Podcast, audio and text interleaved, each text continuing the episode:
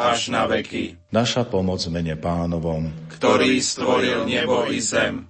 Nech vás žehná všemohúci Boh, Otec i Syn i Duch Svetý. Amen.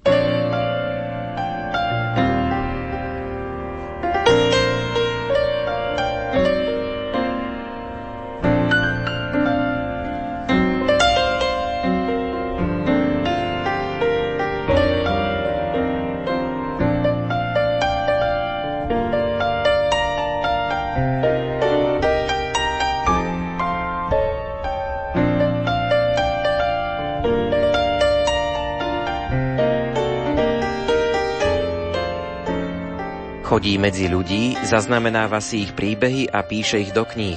Zlatica Rusová vo svojich piatich knihách zachytila rozprávanie Rómov. Príbehy píše ako rozprávky, no jej posledná kniha hovorí o rómskom holokauste. V dnešnej literárnej kaviarni si priblížime tvorbu Zlatice Rusovej. Príjemné počúvanie vám želajú hudobná dramaturgička Diana Rauchová, majster zvuku Marek Rimóci a redaktor Ondrej Rosík.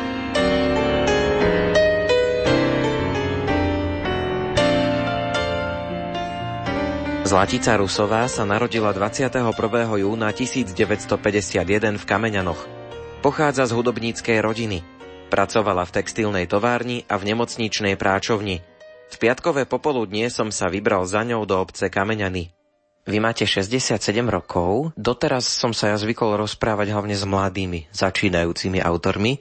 Vy ste začali písať, keď ste mali po 50 Prinútila ma k tomu moja choroba, lebo som si myslela, že som ako človek, ktorý nemá už cenu. Našla som si tie moje veci v mojich dokumentoch, tak som si začala to čítať a pomyslela som si, že nebolo by to zlé dať to na papier. Keď som to už mala napísané, začala som to prekladať, preto lebo chcela som, aby aj tá romština tam bola. Každá jedna kniha je v slovenskom jazyku, v rómskom a posledná je piatá v slovenčine, v romštine a v maďarštine. Tých kníh je 5. Keby sme si tak charakterizovali tá prvá knižka, z čoho ste vychádzali, o čom bola? Rómska večernica. Mala som z nej trošku obavy, ako sa príjme. A zatiaľ, čo som čítala nejaké tie veci od rómskych spisovateľov, nebolo to také, že by som si povedala, tak na týchto mám. Keď som ju napísala, tak som poslala, aby mi odsúhlasila alebo aspoň povedala svoj názor. Vtedy bývala splnomocnenkyňa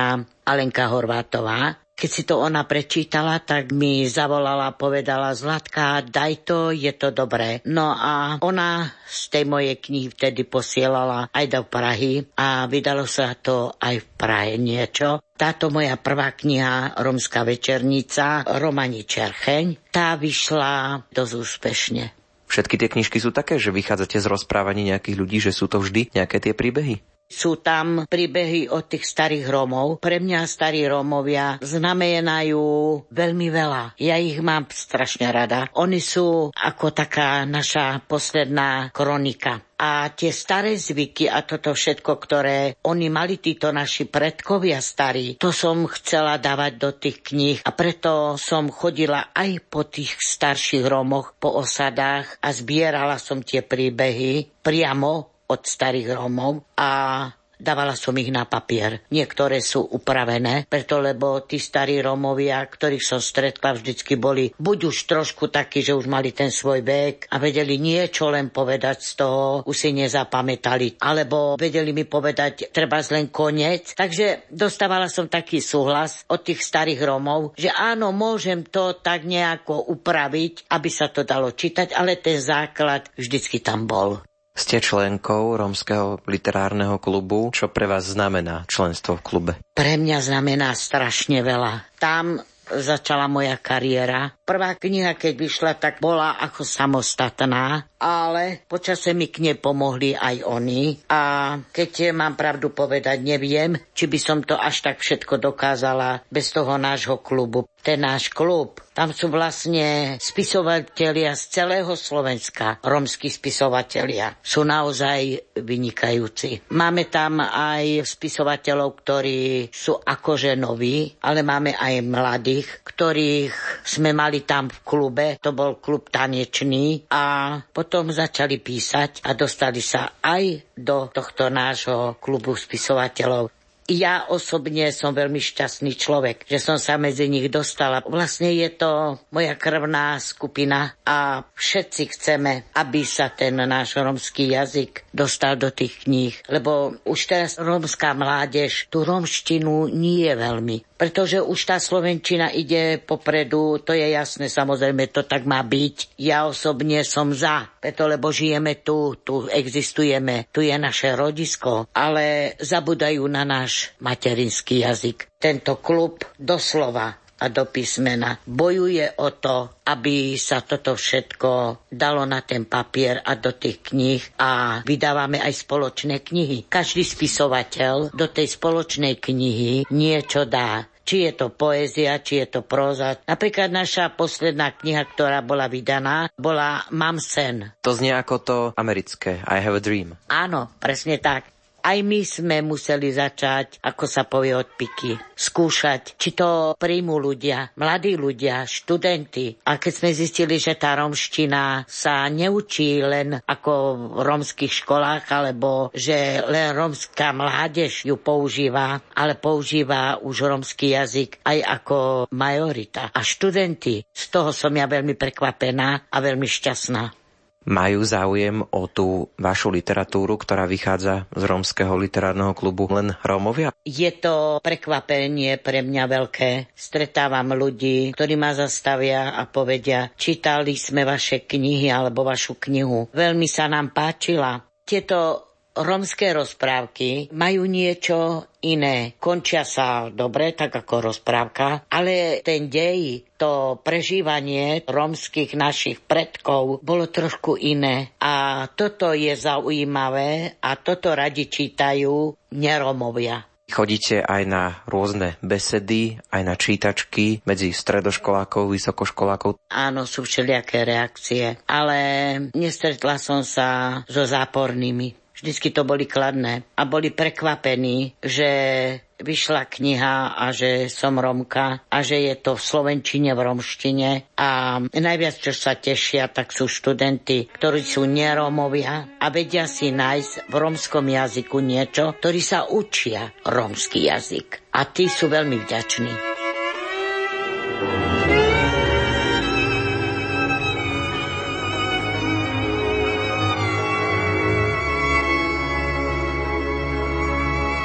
Ukážku z knihy Zlatice Rusovej o rómskom holokauste nám prečíta Jana Ondrejková.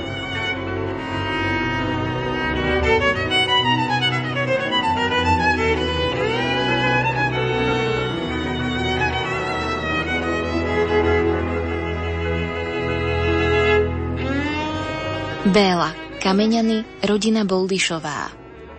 Príbeh, ktorý vám budem teraz rozprávať, je pravdivý. Hovorí o mužovi, ktorý bol niečím iný ako ostatní cigáni. Bol burič. Najčastejšie sa búril slovami Nebuďte hlúpi, pýtajte si za svoju prácu viac. Nie sme otroci, sme ľudia. Buďte hrdí na to, že ste cigáni. Cigáni, no ľudia. Tak rozmýšľal Béla. Cigáni sa báli, lebo vtedajšia doba nepodporovala podobné názory, no Béla sa aj tak nebál byť rebelom. Ostatní boli radi, že im gadžovia dali nejakú prácu a niečo na varenie, aby mohli ženy navariť deťom. Nieraz dostal Béla bitku od žandárov za svoje buričstvo. Nieraz prišiel Richtár do osady aj so žandármi. Kto mohol újsť, ušiel do lesa. Keď žandári videli, že niektorý cigán uteká, dobehli ho a tak dokopali a dobili, že sa nevedel ani postaviť. Dokopali ho čižmami a tam, kde kopli, nabehla veľká modrina – Bélu málo kedy vystriehli, vždy im vedel újsť. Gadžovia ho poznali, vedeli, že sa s ním nedalo rozprávať hociako. Preto sa na neho hnevali. No a zda najviac sa na neho hneval pán Richtár. Taký špinavý cigáň a aký je len hrdý, hovorieval. Pre Bélu nastali kruté časy, keď mu ochorela mama. A čo bolo ešte horšie, stalo sa to v noci. Béla utekal v noci do dediny pre lekára. Doktor nešiel a mama mu do rána zomrela. Keď sa Richtár dozvedel, že Béla bol v noci v dedine, dal ho zbiť žandárom. Jeho príkaz bol, že cigáni v noci nesmú ísť do dediny. Ráno museli cigáni čakať na ranné zvonenie na moste, pred dedinou. Až po zvonení mohli vstúpiť do dediny. Keď odzvonilo, mohli ísť pracovať ku gazdom. Večer museli byť doma ešte pred večerným zvonením. Keď robili dlhšie u gazdu, gazda to musel ísť oznámiť Richtárovi. Obyčajne to bolo, keď boli žatvy.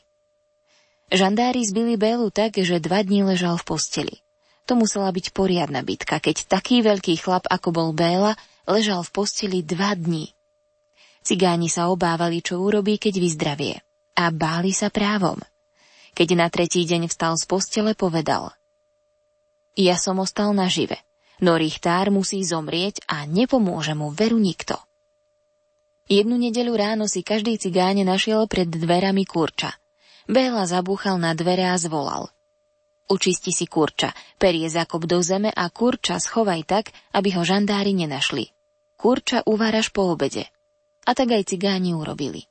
Žandári chodili po domoch a hľadali kurčatá. Každému pozerali do hrncov, čo varia. Na štvrtý deň si cigáni našli pred dverami meso a po jednej husy. Cigáni počuli v dedine, že Richtárovi zmizli ovce a husy. O týždeň mu zmizlo jedno prasa a na druhý deň ďalšie prasa. Už sa dedinou niesol chýr, že Richtár leží v posteli. Celá dedina vedela, že je to len Bélová robota. No nikto ho nevidel, ani ho nikto nechytil. Richtár dal vybubnovať, že kto Bélu chytí, dostane veľa peňazí.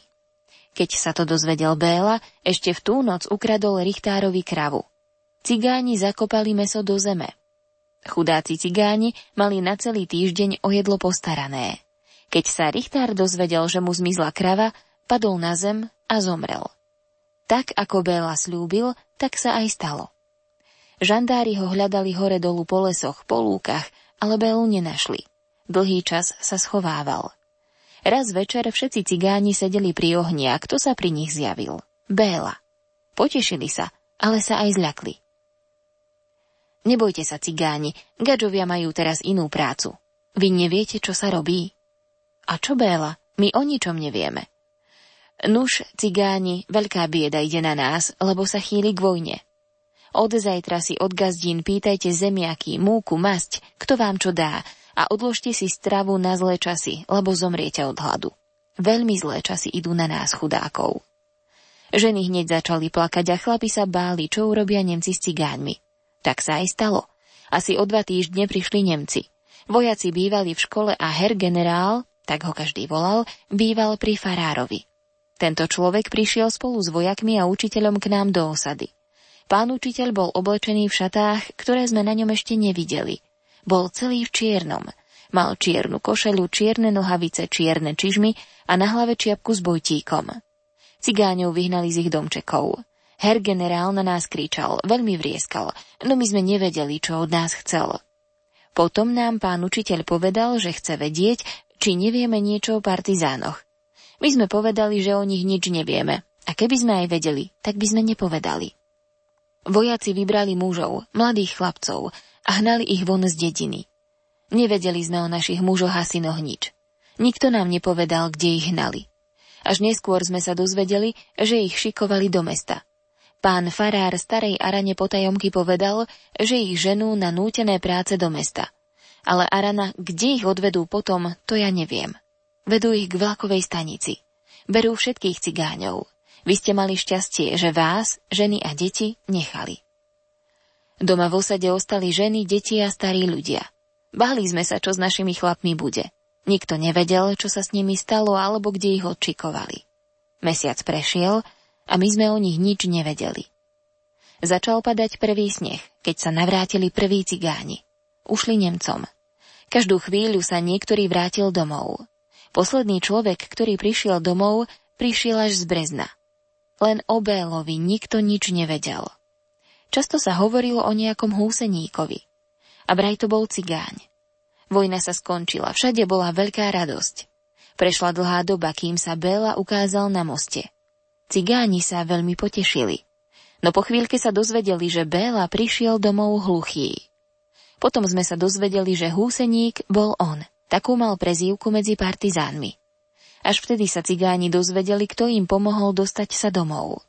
Béla bol pri partizánoch, keď sa dozvedel, že Nemci vedú cigáňov do transportu, i to, kde majú naložiť všetkých, čo pobrali. A tak ich pomaly oslobodzovali.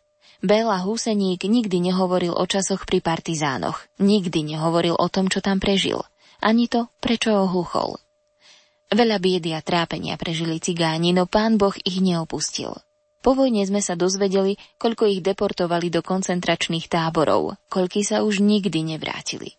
Koľko malých detí išlo do plynových komôr, koľko ľudí postrieľali, koľko osád vypálili.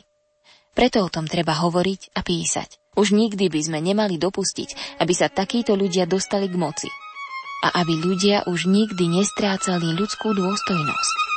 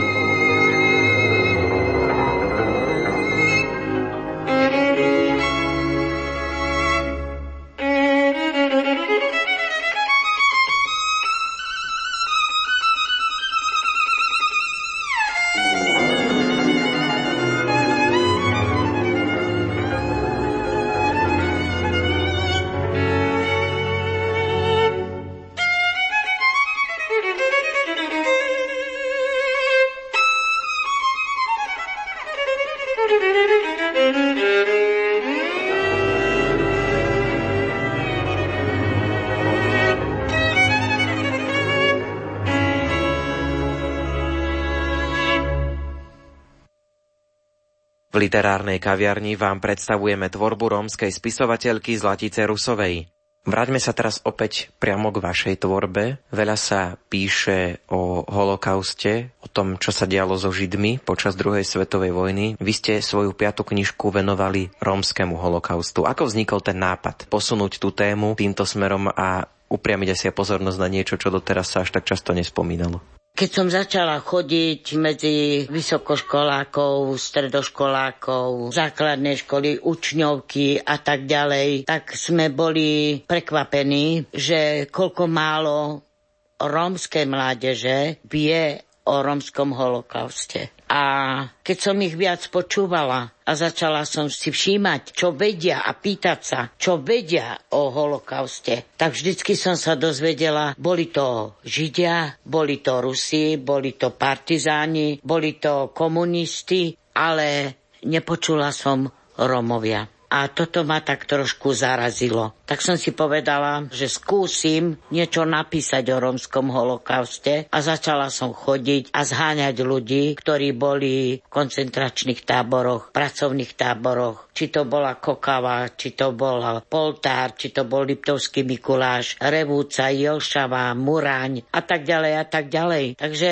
dva po roka som zháňala týchto Rómov, ktorí priamo boli v týchto koncentračných táboroch alebo pracovných táboroch, alebo osady, ktoré boli vypálené, alebo rodiny vystrielané. Je pravda, že málo som stretla ľudí, ktorí boli priami účastníci, preto lebo už ten vek, predsa je to roky. Mnohí to aj neprežili napokon? Áno, niektorí to neprežili, ale zháňala som viac tých ľudí, ktorí ešte že žijú a ešte by vedeli niečo povedať priamo oni osobne. Stretla som zo pár takých ľudí. Chcela som to dávať aj dokumenty, aj všetko. Proste, aby to v tej knihe bolo. Žiaľ, naši Rómovia takéto niečo nevedia si odložiť, nevedeli to nejako uložiť, aby boli aj tie dokumenty a to všetko. Ale počase som sa dozvedela a zistila som si, že naozaj tí ľudia boli v koncentračných táboroch. Potom, čo som mala príbehy od dcer, synov, od bratov, manželka o manželovi rozprávala. Takže zo súhlasom ich som písala a preto dávala som aj podpis tá a tá rodina, alebo tá a tá žena to povedala, alebo dcera, alebo ako. Mala som prípady, kde som nemohla dať rodinu alebo mesto. Preto, lebo boli tieto ženy veľa znásilnené, boli týrané a tak ďalej a nechceli, aby sa to vnúčatá, pravnúčatá dozvedeli. Navštevovali ste priamo tých ľudí. Ako ste získavali tie typy, že za týmto by som mohla ísť, tento by mohol niečo povedať? Bolo to veľmi ťažké. Ja som taký človek, ktorý vidí staršieho Roma alebo starú Rómku, automaticky sa jej ozvem, prihovorím, preto lebo viem, že od tých starých Rómov strašne veľa dostanem. To, čo oni dokážu, to sú ako kroniky. A keď už od týchto nedostaneme, tak už nemáme od koho. Ale vždycky mi poradili. Z námi hľadali, z rodiny hľadali, synovia, tí sadli so mňa do auta, odviezli ma. No a potom samozrejme bolo aj takých, ktorých mi poradili, či to napríklad bola pani doktorka Zlatka chod tam a tam. Ten a ten Róm prežil holokaust. Išlo to vždycky tak, že som išla na osadu, alebo opýtala som sa, neviete, kto tu bol v koncentračnom tábore, alebo v pracovnom tábore. Viete niečo o starších ľuďoch, ktorí prežili? Ako ste prežili tú druhú svetovú vojnu, táto osada? Ono to to už potom ide. Aj boli ochotní potom vám rozprávať, keď ste už prišli k ním domov? Niektorí Romovia o tomto hovorili prvýkrát od druhej svetovej vojny. Najprv sa vyplakali a boli veľmi prekvapení, že ja niečo chcem o nich písať. Preto, lebo oni vždycky hovorili a končili to tak, že o nás nikto nič nevie, o nás nikto nič nepíše. My sme to len prežili, my sme to zažili, ale nič iné. A stretávali sme ľudí, ktorí boli v Hlinkovej garde, ktorí nás udali a po vojne sme ich normálne stretávali. Knižka vyšla v slovenčine a rómčine, to je celkom pochopiteľné. Ako tá maďarčina sa tam dostala? Prečo práve maďarský jazyk? Pozývali ma do škôl, do maďarských škôl na besedy a keď som im povedala, nehnevajte sa na mňa, ja maďarsky neviem, ako by som sa s nimi ja mohla rozprávať. Oni nevedia slovensky ani rómsky, tak ako sa my budeme debatovať? Preto vznikla táto téma, že mala by som písať aj v maďarštine. Ten holokaust pre mňa bol veľmi zaujímavý a myslela som si, že keď tie moje rozprávky si tie maďarské deti neprečítajú, alebo poviedky, príhody, ale ten holokaust, aby si prečítali. Prekladala mi ho pani riaditeľka Spilákova, Ildiko, Kotlárová. Ono asi aj tá identita maďarských Romov je trošku iná, že oni sa k tomu asi až tak nepriznávajú že sú Rómovia? Sú maďarskí Rómovia, ktorí hovoria, že oni rómsky nevedia, oni hovoria len maďarsky a že oni nie sú Rómovia. Trošku sa aj zasmejem nad tým, lebo Róma spozná každý. My si aj čítame počas tejto relácie z tej vašej knižky, keby ste povedali jeden alebo viacero príbehov, ktoré vás tak naozaj že oslovili, ktoré vám tak sa stále vynárajú, možno už aj teraz po napísaní a vydaní tej knižky, ktoré príbehy by to boli. Sklenovca Janko Deme, alebo romské ženy Hucín, alebo dievčatko Sirota, ktoré bolo ako 8-ročné v koncentračnom tábore a zažila koncentračný tábor a videla na vlastné oči, ako jej zastrelili oca a nemohla vyroniť slzu, preto lebo sa bála, aby sa nevyzradila, že to je jej otec, alebo z Podbrezovej cesta smrti každý. Ten príbeh stojí za to, aby si ho človek prečítal. Má v sebe utrpenie, bolesť a veľmi veľa slz.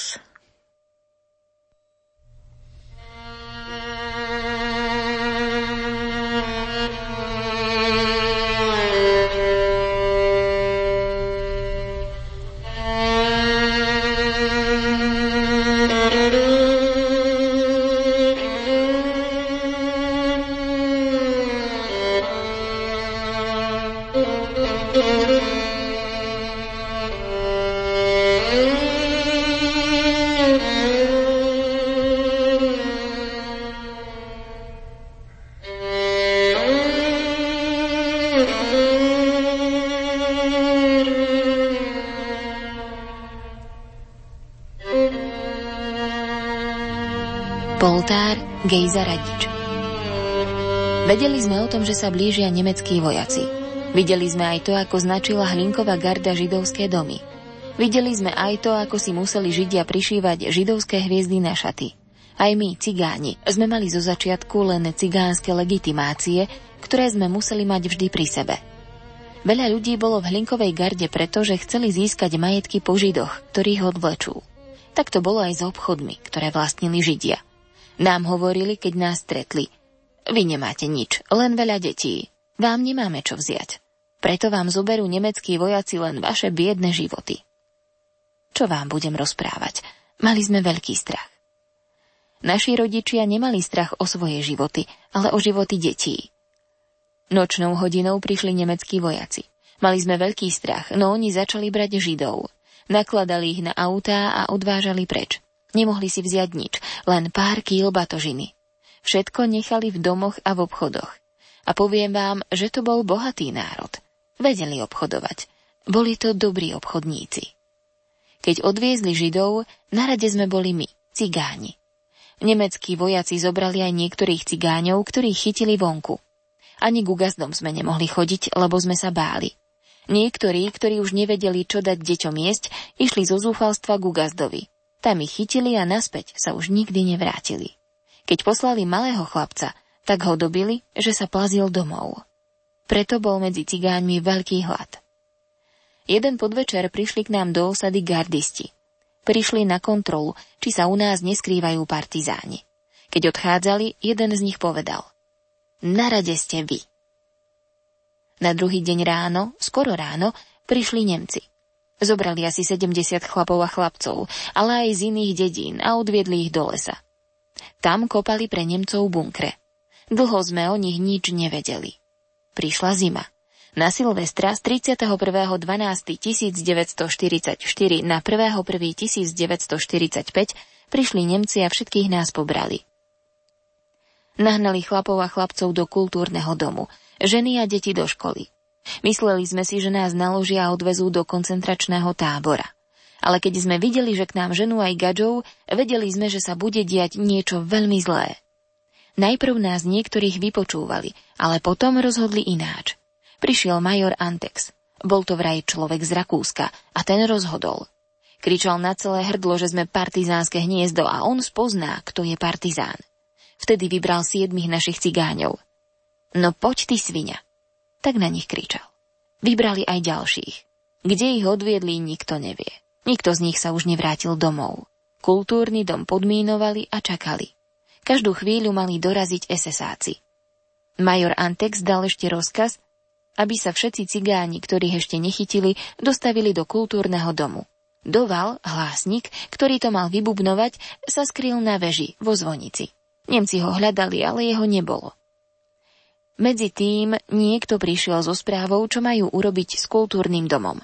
Jednotka SS sa blížila, ale partizáni už ich čakali. V doline napílili stromy a tie pospúšťali na cestu, keď išli Nemci. Všetkých postrieľali. Kultúrny dom odmínovali. Potom prišli naši vojaci a Rusi. Chlapov, ktorých vzali Nemci do lesa kopať bunkre, oslobodili Rusi. Vrátili sa domov. Medzi nimi aj moji dvaja bratia, ktorí mali vtedy 17 a 15 rokov.